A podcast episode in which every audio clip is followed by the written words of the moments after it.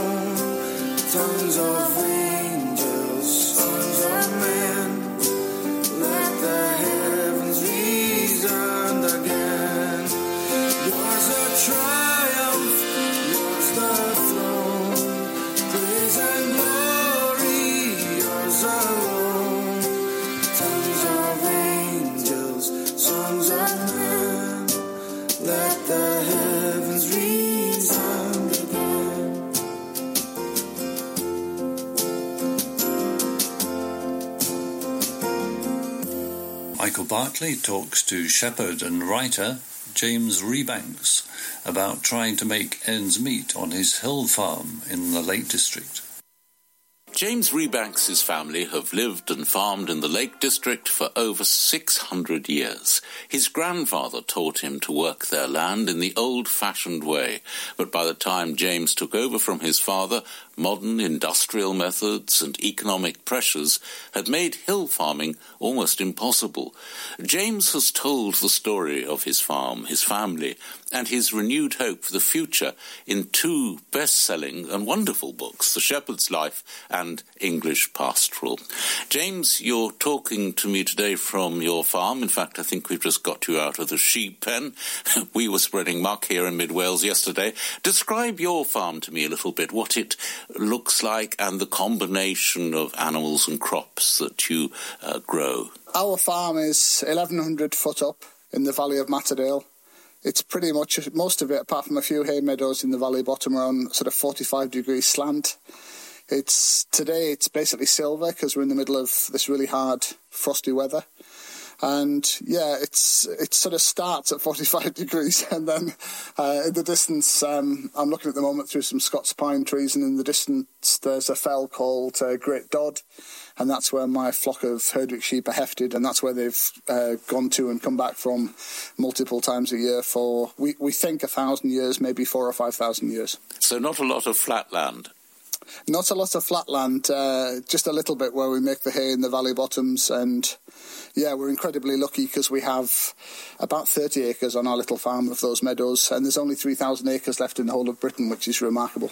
You've chosen pieces by Samuel Barber, Michael Nyman, and Rachmaninoff, uh, but first music by the French composer Yann Tiersen from his soundtrack to the film Amélie.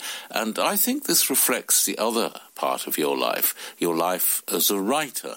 This piece of music is one of two or three pieces that I play. I, I tend to do most of my writing very early in the morning before daylight or very late at night after the kids have gone to bed. And I, I just like something that makes me feel some kind of emotion. And uh, I actually do a very odd thing, which is I play pieces of music over and over on repeat for maybe three or four hours while I'm writing. And it's, I don't know, it some, does something to my mind that helps me to do my writing. Well, I'm very fascinated, and we'll talk later about this, by the way that film music, in other words, music that's allied to a visual image, has given you a way into all sorts of music. But first, I was wondering, before we hear Yann Tiersen's score, whether you could read a little bit from your book, which describes, in musical terms, if you like, your own landscape and what it means to you.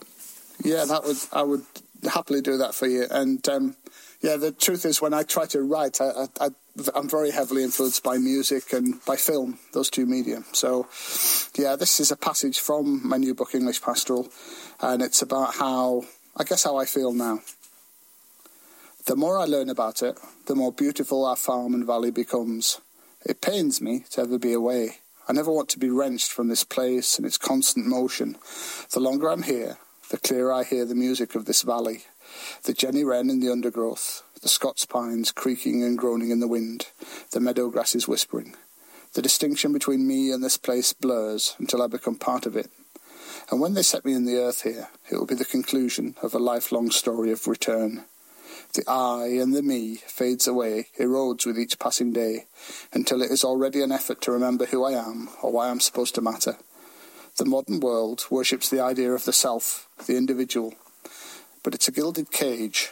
There's another kind of freedom in becoming absorbed in a little life on the land. In a noisy age, I think perhaps trying to live quietly might be a virtue.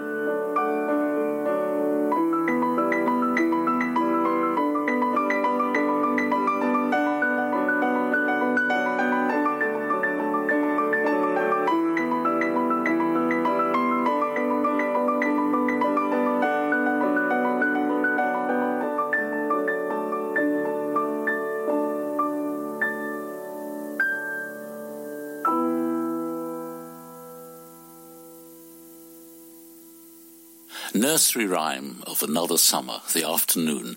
Music from Yann Tiersen's soundtrack to Amelie, with the composer playing the piano. James Rebanks, in your book English Pastoral, you describe how generations of farmers like your grandfather worked in tandem with nature and how that balance was all but destroyed by modern farming practices. Have you changed the way you farm to try and restore that balance? Yeah, hugely, and it's it's an ongoing journey, really. What I've really discovered over the last five or ten years is that probably my grandfather or my great grandfather were about 65, 70% right in the way that they managed the land. Not perfect, but there was a lot of good in what they did. So if that's 70% of the picture, the other part is things that we now know that they didn't know. So the science of grazing, uh, the science of soil health and soil microbiology, and the science of uh, what's been lost in our ecosystems and what we need to put back the trees, the hedgerows, the wetlands, the ponds, the, the carbon and organic matter in the soil. All of that stuff was not properly understood in the past. We just didn't have the science for that. So this is partly about going back, it's partly about nostalgia, and then partly it's embracing some of the new stuff that's happening. And is that easy? No, of course it's not easy. I'm, I'm really struggling to make a hill farm pay the bills, really. So we can't always do the perfect thing, but we're making it massively better. So just to give you an example of this, the scale of change you can make happen on a little farm, just in the hedgerows, the wastelands, the edge bits of our farm, we think in the next year we can hit 26,000 saplings planted on our farm.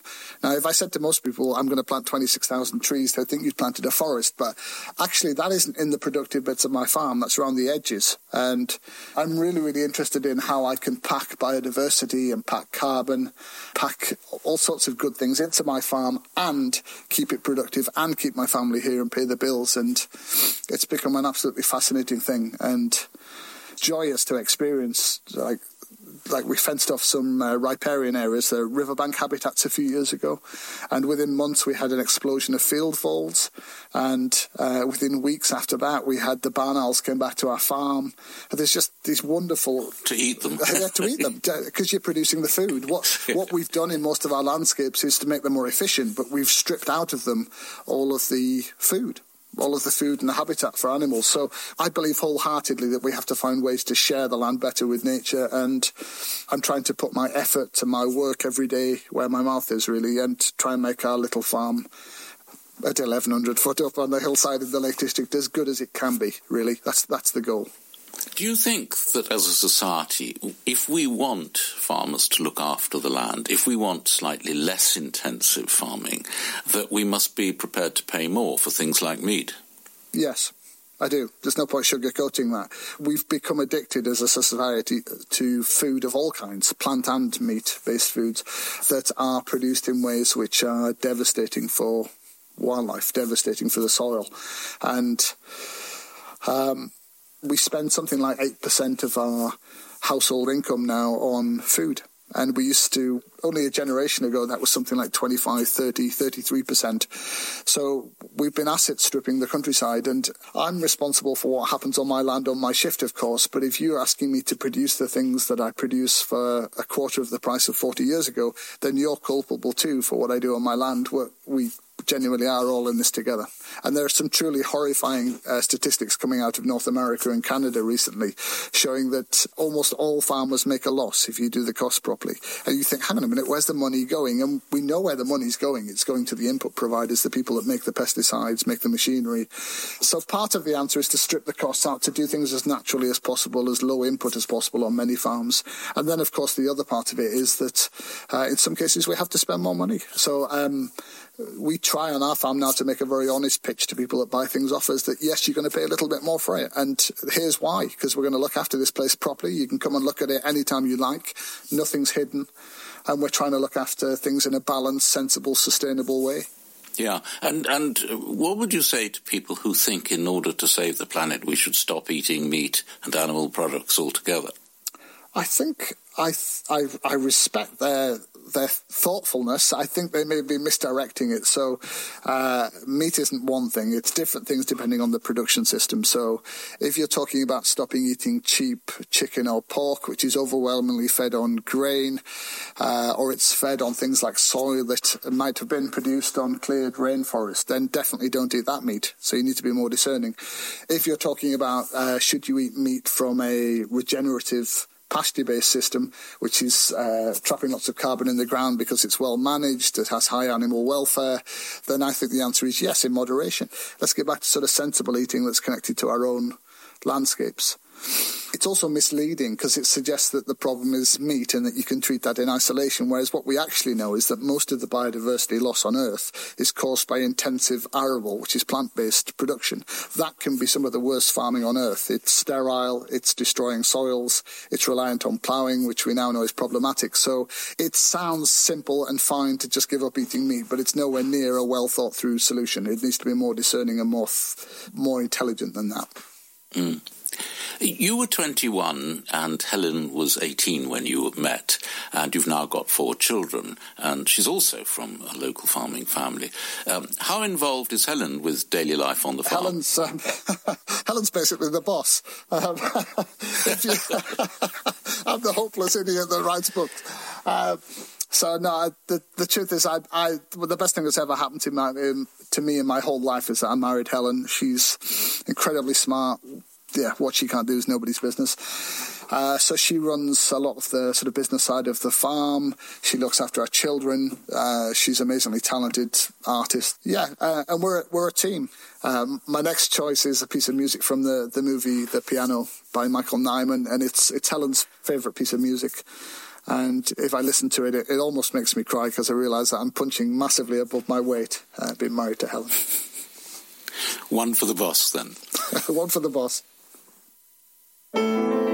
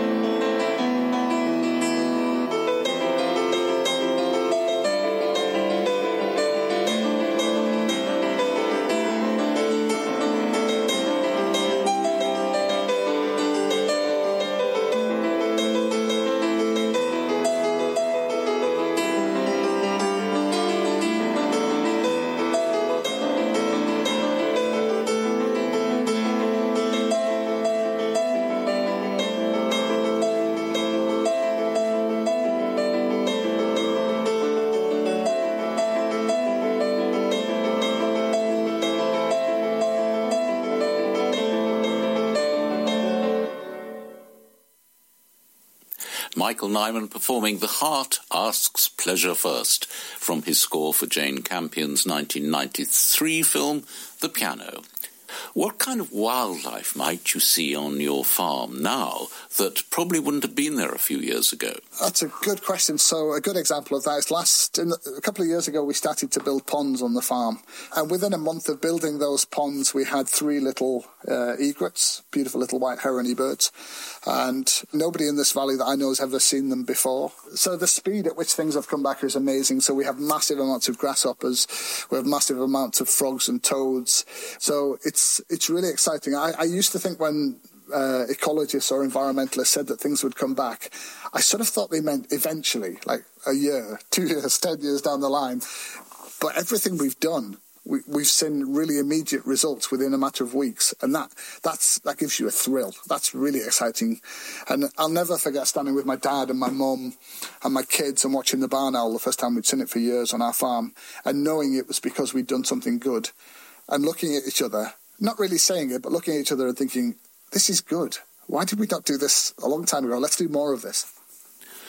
Do you ever have time just to simply stand and stare and take in the beauty of where you live? Yeah, um, yeah, I, I, I, do, and I, I, think there's an idea in academic circles that, that rural people didn't see beauty until poets or musicians or whoever taught them to see it. I don't think that's true. Um, I, I, really don't think it's true. I think people always saw beauty.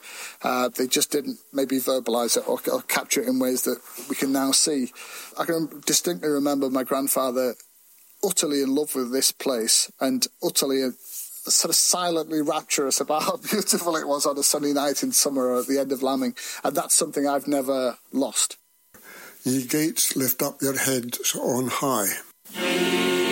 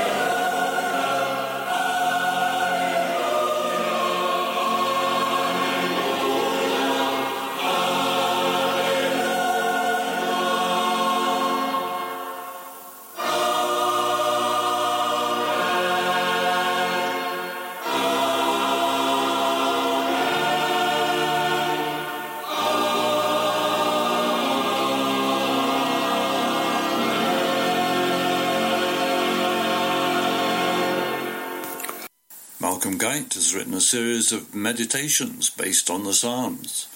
Today we hear Malcolm's reading of Psalm 24. It's followed by Tenebrae under Nigel Short, singing Bruckner's Christus Factus Est. A response to Psalm 24. And draw me into his eternity? But who can rise up to that holy place? Can all its splendours really be for me? Before that holy fire, I hide my face. My hands were never clean. As for my heart, he'll search out its impurity and trace the sources of its sin in every part, and in the whole its weariness and stain. Who can ascend? I cannot even start. But even as I fear my hopes are vain, my Saviour comes. His love revives my hope. I feel him search my wounds, deal with my pain, and offer me again the healing cup. Raising my head, he says, Now rise with me. The gates will open for us both. Look up.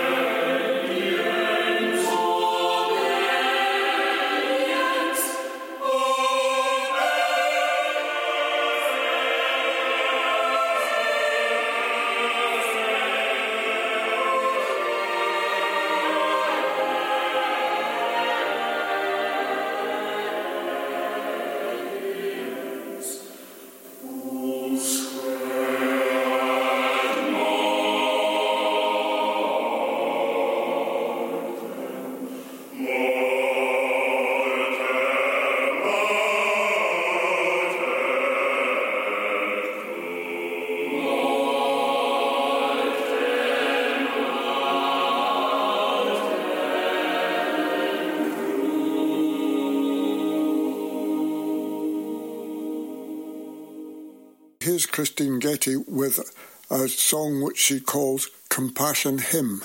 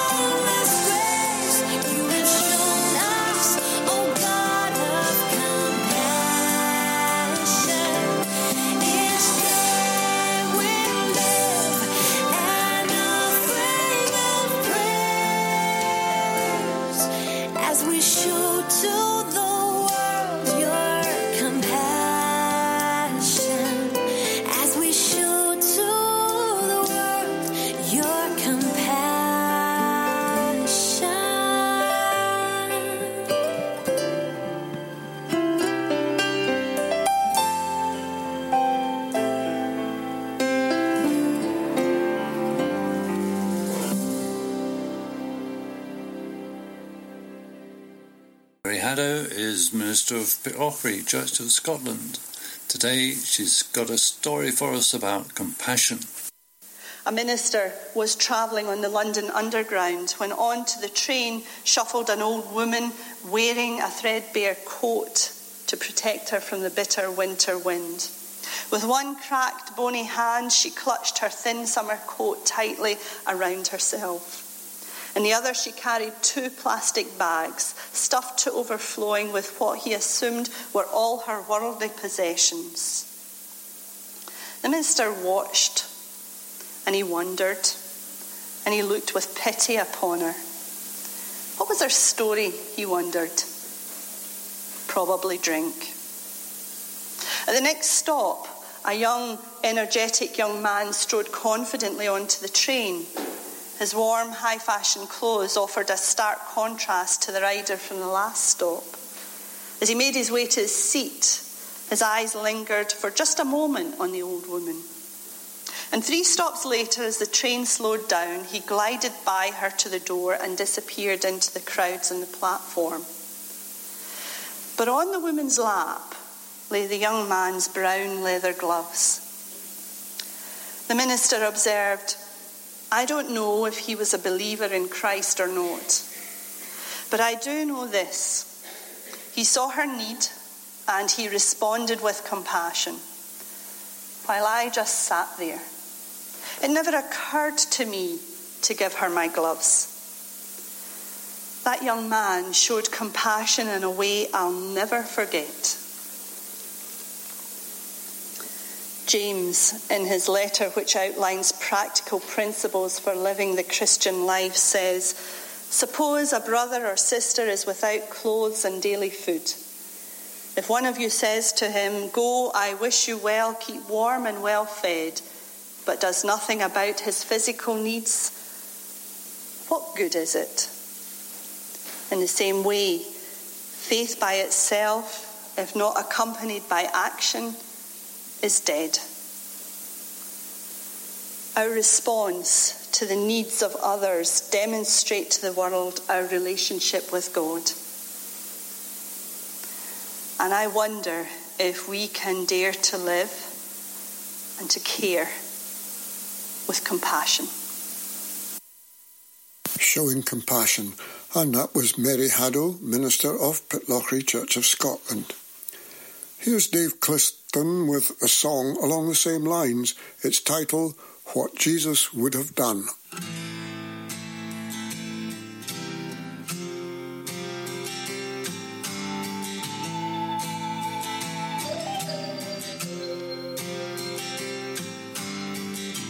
Could I bring your words of comfort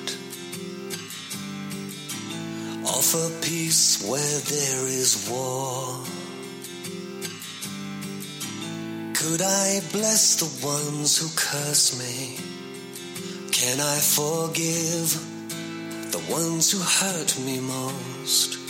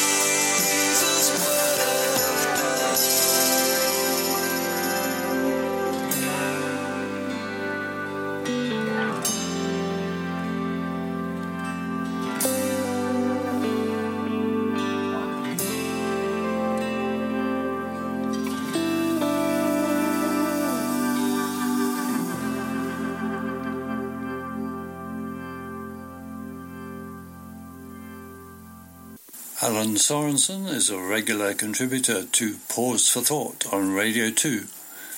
Alan has given us permission to broadcast some of his God spots, and today he asks, What is a real man?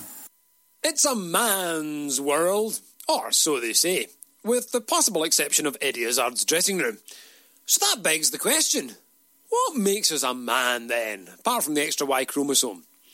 Well, if you look at the telly or read magazines, it's all about appearance, isn't it? Clothes, hair. Oh, and attitude, being macho. And yet the man who had the greatest impact on world history didn't look a bit like that. In fact, he was betrayed by his friends, he was spat on, humiliated, and finally executed, not for his own faults, but because of others. Us. So I reckon that a real man, or woman for that matter, is someone who cares more about how their life affects other people than how they look themselves. Big butch blessings to you. Doodaloo the new. We leave you with Geraldine Latty with a song which starts with some words from Psalm 145. The Lord is gracious and compassionate, slow to anger, and rich in love. The